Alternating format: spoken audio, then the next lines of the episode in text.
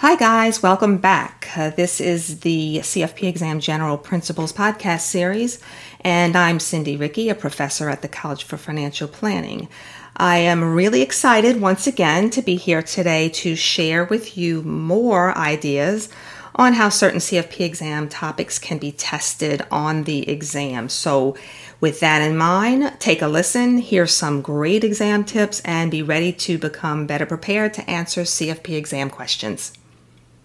In this episode, we're going to take a look at the roles of the masters of the money supply. That would be Congress, along with the President's administration and the Fed, and how these roles impact the economy as well. The federal government, responsible for fiscal policy, and the Federal Reserve Board, also the Fed, responsible for monetary policy, implement changes within the economy by using the economic tools that they have available to them. So, when these tools are used properly, monetary and fiscal policies should combine to maintain conditions that support full employment, stabilize prices, and overall encourage economic growth. Let's first take a look at fiscal policy. So, although Congress is often called out as the body responsible for fiscal policy because it actually passes the legislation, it's actually both Congress and the president or the administration that make these decisions. Um, neither branch of government can make a fiscal policy decision without the involvement of the other. Uh, now, the president may propose a certain fiscal policy action, such as raising income tax rates for the wealthy, However, unless Congress passes legislation to raise taxes for high income individuals, no change will occur. Um, even though Congress does pass legislation, uh, the end result will likely be somewhat different from the president's proposal. There are actually two tools that are used in exercising fiscal policy the power to tax and the power to spend. Changes in the rate of government taxation will affect the amount of corporate earnings, the amount of consumer disposable income, and also the incentives for individual workers to actually produce. Changes in the rate of government spending will affect corporate earnings as well as consumer demand. And in recent years, Congress has conducted a policy of deficit spending meaning that the government expenditures exceeded revenues, which in turn caused the government to sell securities to the public to finance these deficits. This resulted in a crowding out effect with respect to other potential borrowers, and as a result, market interest rates had to eventually rise to compete for the limited overall money supply that's made available by the Fed. Now, fiscal policy can be either expansionary or contractionary. Um, an, exa- an expansionary fiscal policy often involves increasing government spending or it happens by reducing taxes for individuals and or businesses.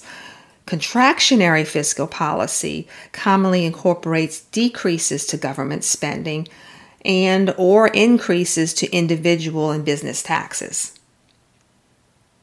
Now, on the uh, side of monetary policy, the Fed uses actually three major tools their uh, reserve requirements, the discount rate, and open market operations. Now, each of these tools uh, allows the Fed to influence and control the overall money supply and thus affect future economic behavior. Among these three policy tools, I would say that the most important and the one that the Fed most frequently practices is open market operations.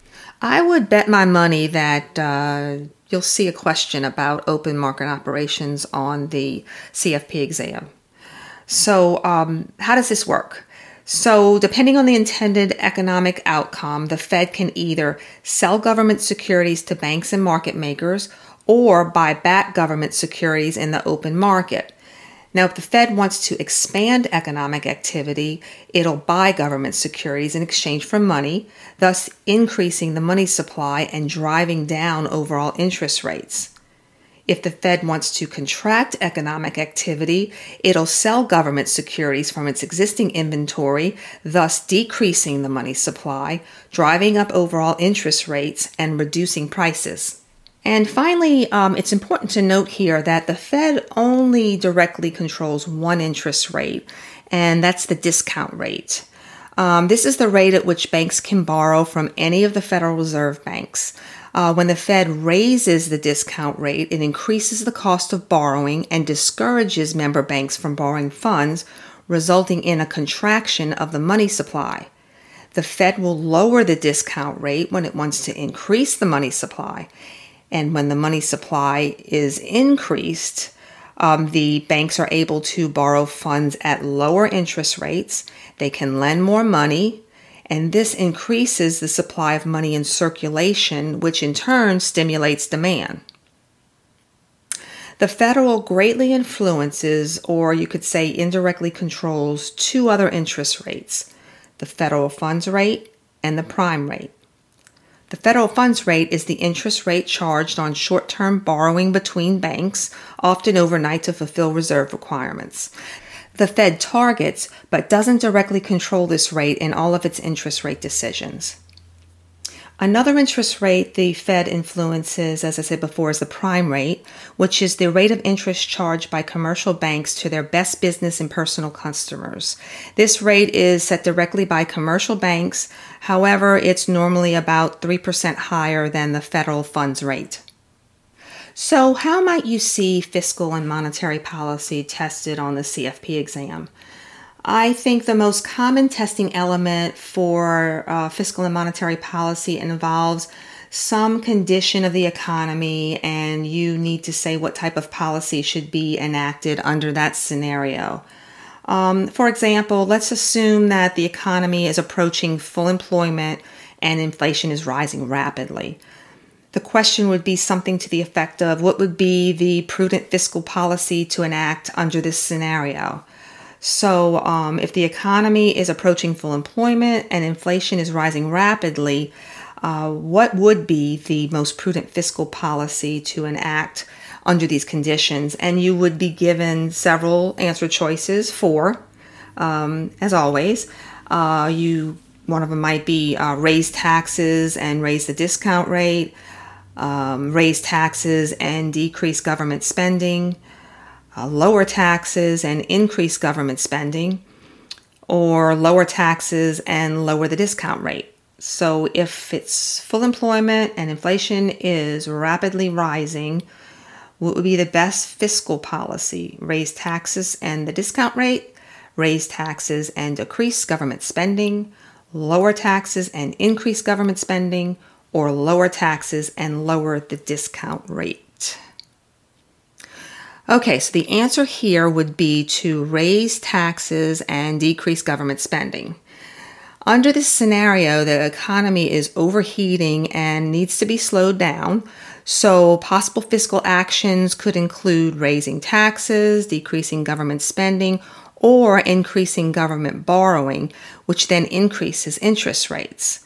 Lowering or raising the discount rate is a monetary tool, not a fiscal tool, uh, that's available to the Federal Reserve. And in this question, you were asked for the best fiscal policy. So, two of the four answers uh, didn't apply to fiscal uh, policies at all. All right, let's take a look at one more testing application. Um, a question might read something like this um, What strategy uh, would the Fed implement if it wanted to contract the overall economy? So, in this case, we are um, talking about the Fed's policy. So, what policy uh, would the Fed implement if it wanted to con- if it wanted to contract the overall um, economy?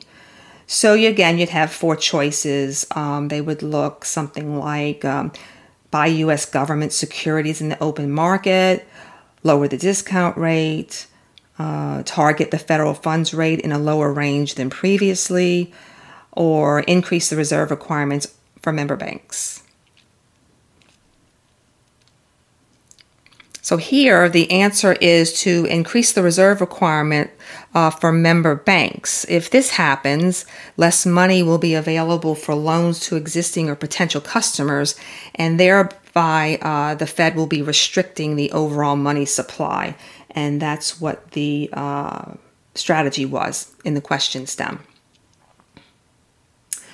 So there you have it testing applications for an important CFP exam topic fiscal and monetary policy. This is Cindy Rickey. Remember to keep your focus, stay the course, and keep your eye on the prize.